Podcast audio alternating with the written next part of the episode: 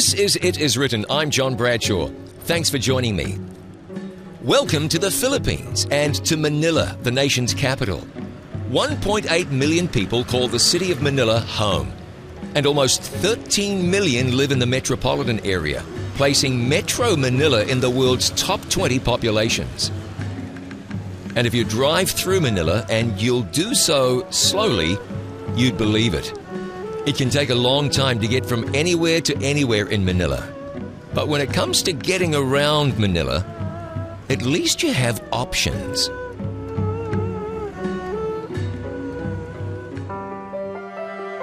The Philippines is an archipelago, an island nation. But although there are 7,500 or so islands here, only 11 of them are larger than Oahu.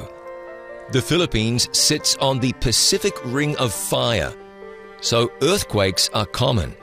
While the eruption of Mount Pinatubo in 1991 was the second largest volcanic eruption of the 20th century and caused temperatures around the world to fall.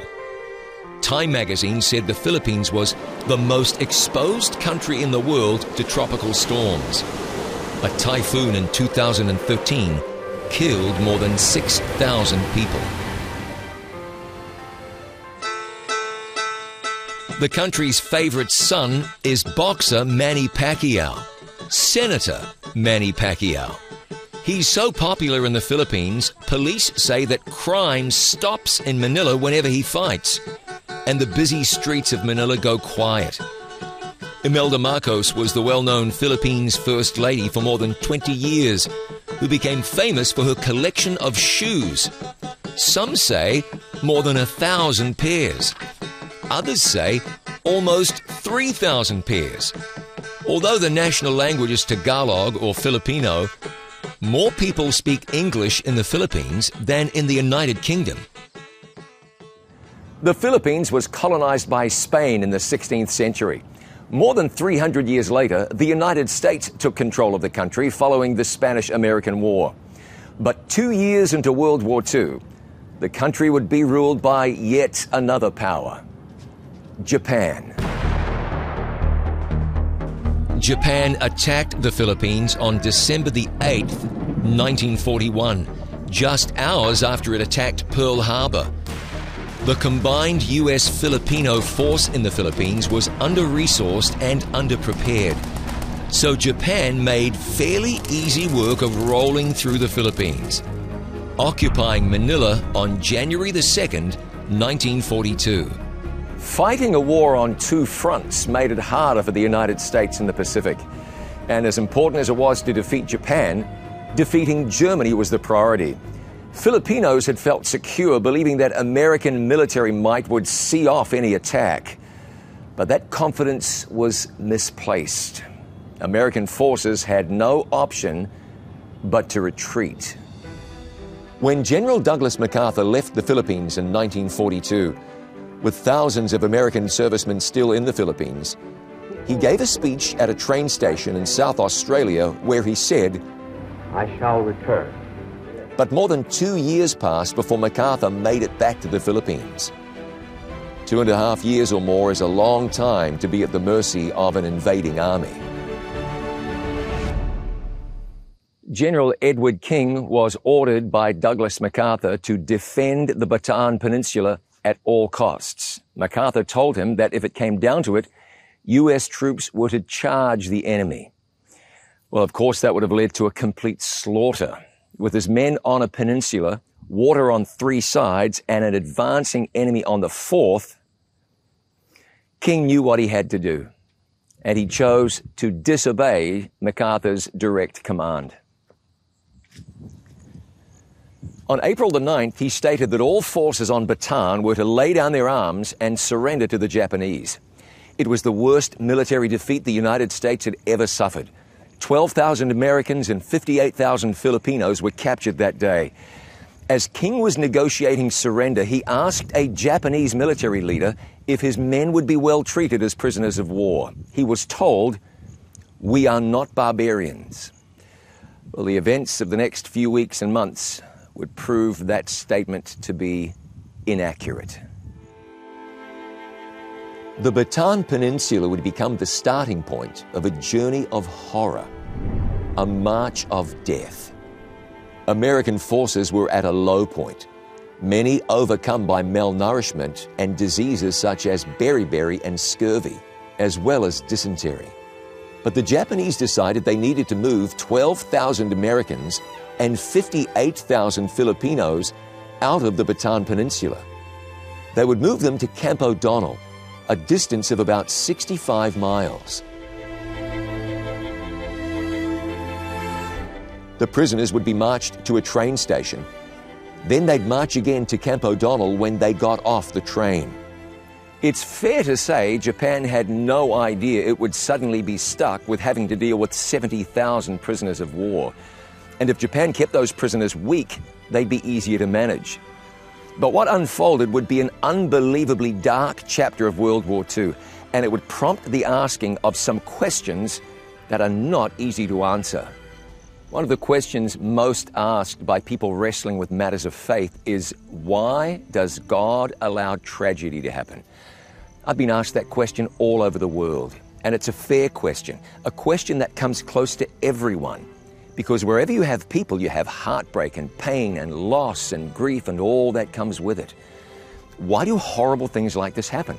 Why do babies die of cancer? Innocent people get killed by drunk drivers.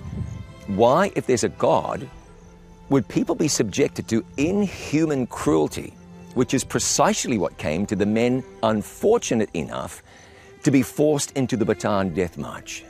The answers exist, but they're not easy. And the answers demand something of us. I'll be back in just a moment.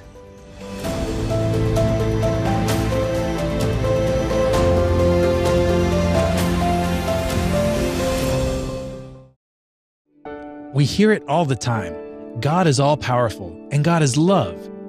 But if God is so powerful and loving, why is there so much suffering? Discover what the Bible says on the subject by requesting today's free offer Why Does God Allow Suffering? It's absolutely free. Just call 800 253 3000. 800 253 3000. Or write to the address on your screen. You can also make your request online at iiwoffer.com. Planning for your financial future is a vital aspect of Christian stewardship. For this reason, It Is Written is pleased to offer free planned giving and estate services. For information on how we can help you, please call 800 992 2219. Call today or visit our website, hislegacy.com. Call 800 992 2219. Thanks for joining me on It Is Written. One thing about war is that it ordinarily takes place a long way away from where you are in time and place. Even though World War II happened a long time ago, the horrors of World War II were very real. Try to imagine what it was like for the men on the Bataan Death March in the Philippines, and you can't. 70,000 men were forced to march most of 65 miles from the Bataan Peninsula across the bay from Manila in the Philippines to a prisoner of war camp. Thousands of them died along the way. Put yourself into that situation, and no doubt you'll find yourself struggling to deal with it. Wouldn't you imagine yourself battling to deal with the senselessness of it all, the bitter cruelty of it all, marching in sweltering heat without food and water, soldiers being killed indiscriminately, completely without reason? How do you make sense of senselessness like that? You might even be trying to make sense out of your own difficult situation. In the Bible, there were plenty of people who tried to make sense out of their difficult situations. In the story of Job, Job wrestles with the terrible affliction that came upon him. He lost his home, his children, his possessions. So Job tries to figure out what's going on. But behind the scenes, there's something taking place that Job can't possibly know about. Satan is behind the affliction that Job is suffering. And the whole episode reveals that there are issues more important than our suffering or our well being. Issues that God wants us to understand. Now, Job's friends are convinced that Job has done something to cause his misfortune. They're thinking, you had to have done something to deserve this. Which isn't uncommon. One day, Jesus was told that Pilate had killed some Galileans while they were offering sacrifices. Jesus said, Do you suppose that these Galileans were worse sinners than all other Galileans because they suffered such things? I tell you, no. And he said in verses 4 and 5, Or those 18 on whom the tower in Siloam fell and killed them, do you think that they were worse sinners than all other men who dwelt in Jerusalem? I tell you, no. People like to have neat explanations for suffering. Take the story of the rich man and Lazarus. The common thought in Jesus' day was that if you were rich, you were clearly blessed by God, and poverty was proof of God's displeasure. Well, wrong. Jesus turned things upside down in that story when he had a beggar in glory and a rich man in torment. How could that be? Neat explanations for life's deep mysteries might be neat, but they're inadequate. It sits better with a lot of people to reduce God down, to find throwaway answers to explain the workings of God. So I wonder what might have gone through the minds of the men on the Bataan Death March. There were soldiers fighting for their countries, Americans and Filipinos. And now their captors were marching them 65 miles, and it was beyond miserable. It was obvious that many of them were going to die a ghastly death, unnecessarily. How do you explain that?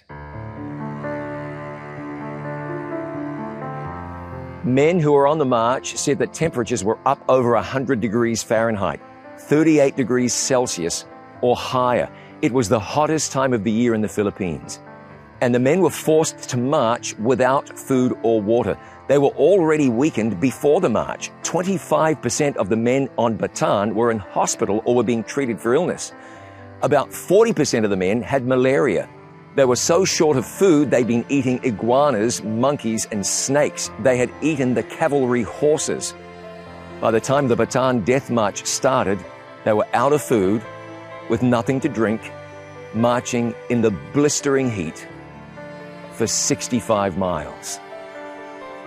Many of the men on the march had survived the furious bombing and the fierce combat on the island of Corregidor in Manila Bay, only to find themselves marching to death. The brutality was difficult to imagine. Death March survivor Lester Tenney said, It wasn't called the Bataan Death March only because people died. It was called the Bataan Death March because of the way men died. If you stopped, you died. If you fell down, you died. If you had a malaria attack, you died. If you couldn't take another step, you died. Use the bathroom, you died. We had no food and no water. Either they cut your head off, they shot you, or they bayoneted you. Many POWs were killed simply for sport. While 1.5% of American prisoners of war held by Germany died in captivity, more than 40% of American POWs held by Japan died in captivity. Do you ever ask yourself the question, why? Why me? Why my grandfather with Alzheimer's? Why my grandmother with cancer? Why, why is my brother in prison? Why did I have that accident? Why did I lose my family or my future? Why? Fair questions, that's for sure. But no matter what answer you come up with, it's almost always unsatisfactory when you're experiencing your own, your own private hell. Well, the men on the Bataan Death March would eventually arrive in the town of San Fernando, where they would board trains to take them on the next leg of their journey. So things were going to get better for them, right? Well, I'll have more in just a moment.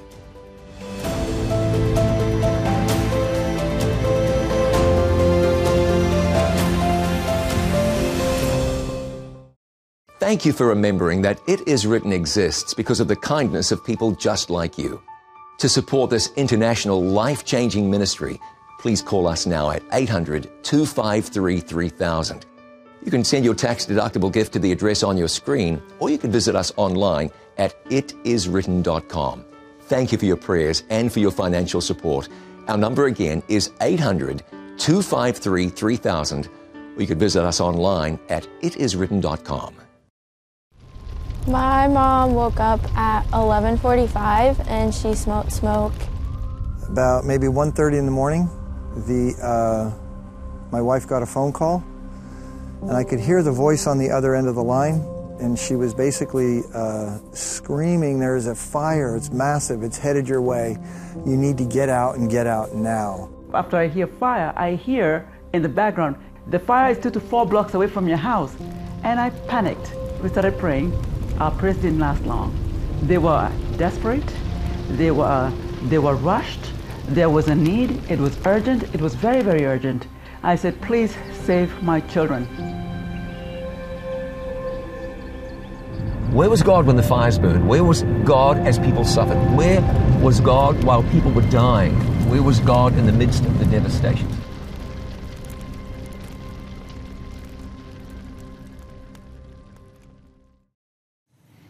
When the Bataan Death March reached the train station, this train station in San Fernando, American and Filipino prisoners of war were crammed into metal boxcars for the journey to Capas, which took more than a couple of hours. 100 men were pressed into boxcars large enough to hold only 40. They were jammed in so tight they couldn't sit down. There were no sanitation facilities. Now remember, the men were sick. They had dysentery. There was no medical care provided. It was well over 100 degrees Fahrenheit. The boxcars were like ovens. Hundreds of men who survived the march didn't survive the journey by train. When the trains arrived in Capas, the men had to march again, often holding each other up because they knew should anyone fall or stop walking, that man would be executed. The men leaned on each other for survival. The psychological pressure was immense. During the march, the Japanese captors referred to the POWs as cowards, told them that they were lower than dogs because they surrendered. Decades later, survivors of the march would talk about the great difficulty they had just thinking about it, the graphic images that would come to mind when they reflected on their time here. Once they arrived at what's now known as Camp O'Donnell, the ravages of the march really began to take hold. Hundreds of men were dying every day. Some men died with their canteen in their hand, waiting to get water. Now remember, they're sick, many of them diseased, they're malnourished, exhausted. They haven't had anything to eat or drink in ages. Within two weeks, the strongest survivors were shipped to Japan to work as slaves in coal mines or factories. The ships that took them to Japan were deliberately left unmarked. Nothing indicated that there were POWs on board. Literally thousands of Americans died on those ships, sunk by American forces. 26 ships carrying American POWs were sunk by the United States because Japan refused to put markings on the ships. So, you're a slave in a Japanese coal mine. You're a long way from home. Maybe you wonder what the sense of it all is. Now go back to the time of David, and no doubt there were people wondering why. The Bible says King David numbers Israel. He conducts a census, something he should not have done, because in doing so, he was demonstrating that his hope was in his army rather than in God, who gave him victory over Goliath and brought down the walls of Jericho and so on. God wanted David trusting him and sending the message to Israel that their hope was in God and not in men. Now, as a consequence of what David did, God sent a plague that killed 70,000 people. Now, were these people guilty? No, they weren't. They were just collateral damage. Now try making sense out of that. Is that fair? Well, of course it's not fair. But if you want to talk about what's fair, let's talk about Calvary. Jesus was nailed to a cross. He took upon himself the sins of the entire world. He was ridiculed, falsely accused, he was beaten, tortured, and he hadn't done anything wrong. Now that was not fair. But what all this reveals is that in God's eyes, there are even bigger questions than our comfort, our earthly well-being, even our survival, or His for that matter. And why is that? There are things going on in this world behind the scenes that we can't really understand. Now remember Job? Job was unaware of the spiritual battle taking place outside of his view. He was also unaware that his misfortune would help us. It would help us to see that there's a spiritual battle taking place behind the scenes today. What Job learned is that what matters ultimately is that we trust God, that we realize there's a bigger picture, and that ultimately God is in control. He said in Job chapter 42, verse 5, a very important verse I have heard of you by the hearing of the ear, but now my eye sees you. Job was saying, finally, I get it. My job is to simply trust you, God, no matter what. And that's it. Trust in God, no matter what. In Job 38, God says, Now prepare yourself like a man. I will question you, and you shall answer me. Where were you when I laid the foundations of the earth? Tell me, if you have understanding. Job 38, verses 3 and 4. He goes on to say, Have you commanded the morning since your days began, and caused the dawn to know its place? Have you entered the springs of the sea, or have you walked in search of the depths? Have the gates of death been revealed to you? Or have you seen the doors of the shadow of death? Have you comprehended the breadth of the earth? Tell me if you know all this. Job 38, verses 12 and 16 through 18. For four chapters, God answers Job. It's the longest speech given by God in the entire Bible. And God doesn't deal with Job's guilt or innocence. He doesn't even try to make sense out of Job's suffering. He simply reveals to Job one of the most important things a person could ever learn.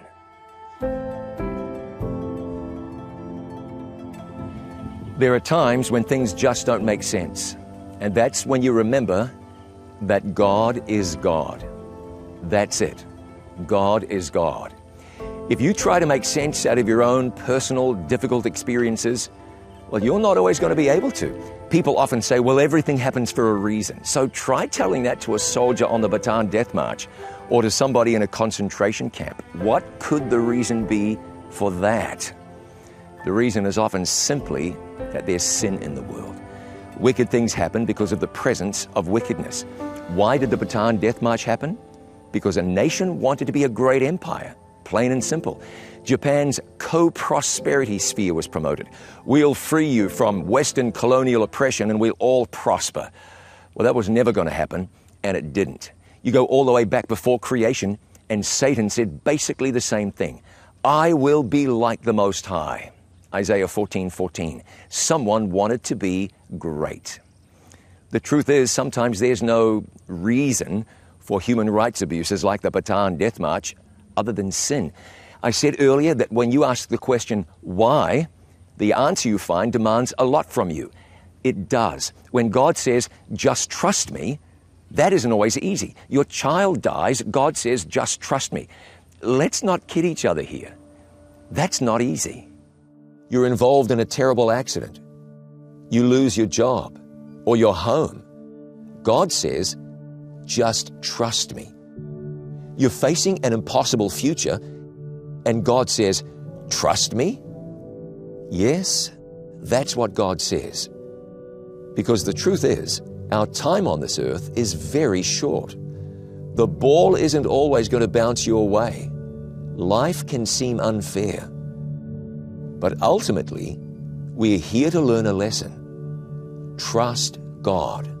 The Bible says, and we know that all things work together for good to those who love God, to those who are the called according to his purpose. Romans 8 28. So, what worked for good as a result of the Bataan Death March? Well, those who wanted to learn lessons about war and cruelty and war crimes certainly could. General Homma, the Japanese general responsible for the death march, was executed for war crimes. The Americans and Filipinos played their part in bringing victory, and that's no small thing. But try telling that to someone dying of thirst or at the wrong end of an enemy bayonet. It takes a lot of faith to accept. But ultimately, we have to remember that life isn't about fairness or things that make sense. Often, life just doesn't make sense, not from our vantage point. But if you can trust a God who is working things out behind the scenes, if you can trust that God has your best interests at heart, if you can trust that there's a coming day when there'll be no more sin, no more death, no more war, no more cruelty, then you can look beyond the harsh challenges of this world and you can know that one day God is going to make all things new and all things good.